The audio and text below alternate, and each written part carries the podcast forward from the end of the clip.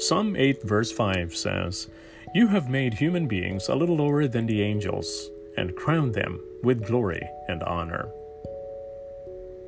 Psalm 8 celebrates the glory of God.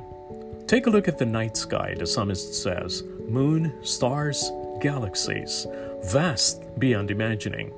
It all reflects the glory of God, and it reminds us how small we are. Well, not that we need a reminder. Lose your job, and you feel small. Fail at marriage, and you feel puny. Fall into depression, and you feel like nothing at all. But there's more to being human than being small. Psalm 8 says that God made us just a little lower than the angels, and that God has given us special glory and honor. We may not be angels, but God has appointed us to care for the earth and all its creatures.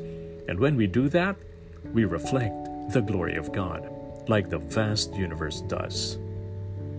Now, the book of Hebrews applies Psalm 8 to Jesus. It says, Jesus was made lower than the angels for a little while. The point? Jesus was made a human being. Jesus shared the eternal glory of God the Father, but he left that glory behind to become one of us, to become small right along with us.